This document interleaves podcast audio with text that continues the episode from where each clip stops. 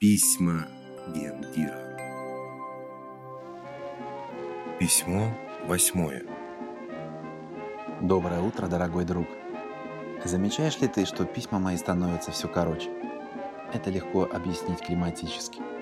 Поскольку письма мои несут некоторое знание, а знание, как всем известно, это свет, а светлое время суток в октябре стремительно укорачивается, то и письма мои перед наступлением зимнего периода тают в смысле количества печатных знаков.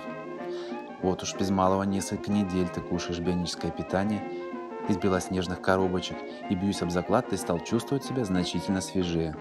А что говорят тебе твои цифры? Я думаю, что со времени нашего общения ты лишился около 4 или 5 килограммов телесного балласта, но всю правду о себе можешь знать только ты. Моя же сегодняшняя цель – сообщить тебе правду о курице. Вернее, не о ней самой, а о курином мясе. Безусловно, мясо птицы полезнее красного, а куриное вообще долгое время считалось диетическим из-за низкого содержания животного жира. Но наступили новые времена, тяжелые для куриной кармы. Во всем снова виноват промышленник и его алчность. Современная курица должна быть максимально дешевой в производстве, посему напичкана она гормонами, антибиотиками и обработана средствами химической защиты до невозможности – Растет она благодаря всем этим ноу-хау в разы быстрее, чем природой положено, но в условиях, которые мне лично, а я бывал на современных птичниках не раз, напоминают страшные виды концентрированных лагерей времен Второй мировой войны.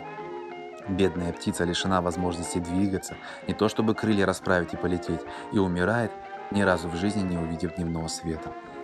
Не то чтобы я жалею курицу, друг мой, хотя жалею, конечно, но еще больше я переживаю за тебя и твоих близких – ведь употребление индустриального куриного мяса уже очень скоро понизит ваш иммунный статус с гарантией.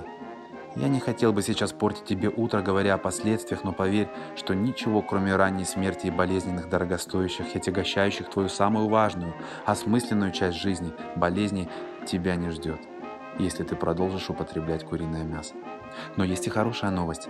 Домашнюю курицу тебе можно иногда, друг мой, потому что домашняя курица вполне себе может считаться бионической. Найти домашнюю курицу в Москве будет, я полагаю, непросто, но жизнь сама по себе тот еще увлекательный квест. Если по прочтении письма у тебя будет потребность высказаться, свяжись со мной в удобное для тебя время. Желаю хорошего, успешного дня. А завтра я тебе еще напишу. Пархоменко Сергей, генеральный директор Бионик Фуд.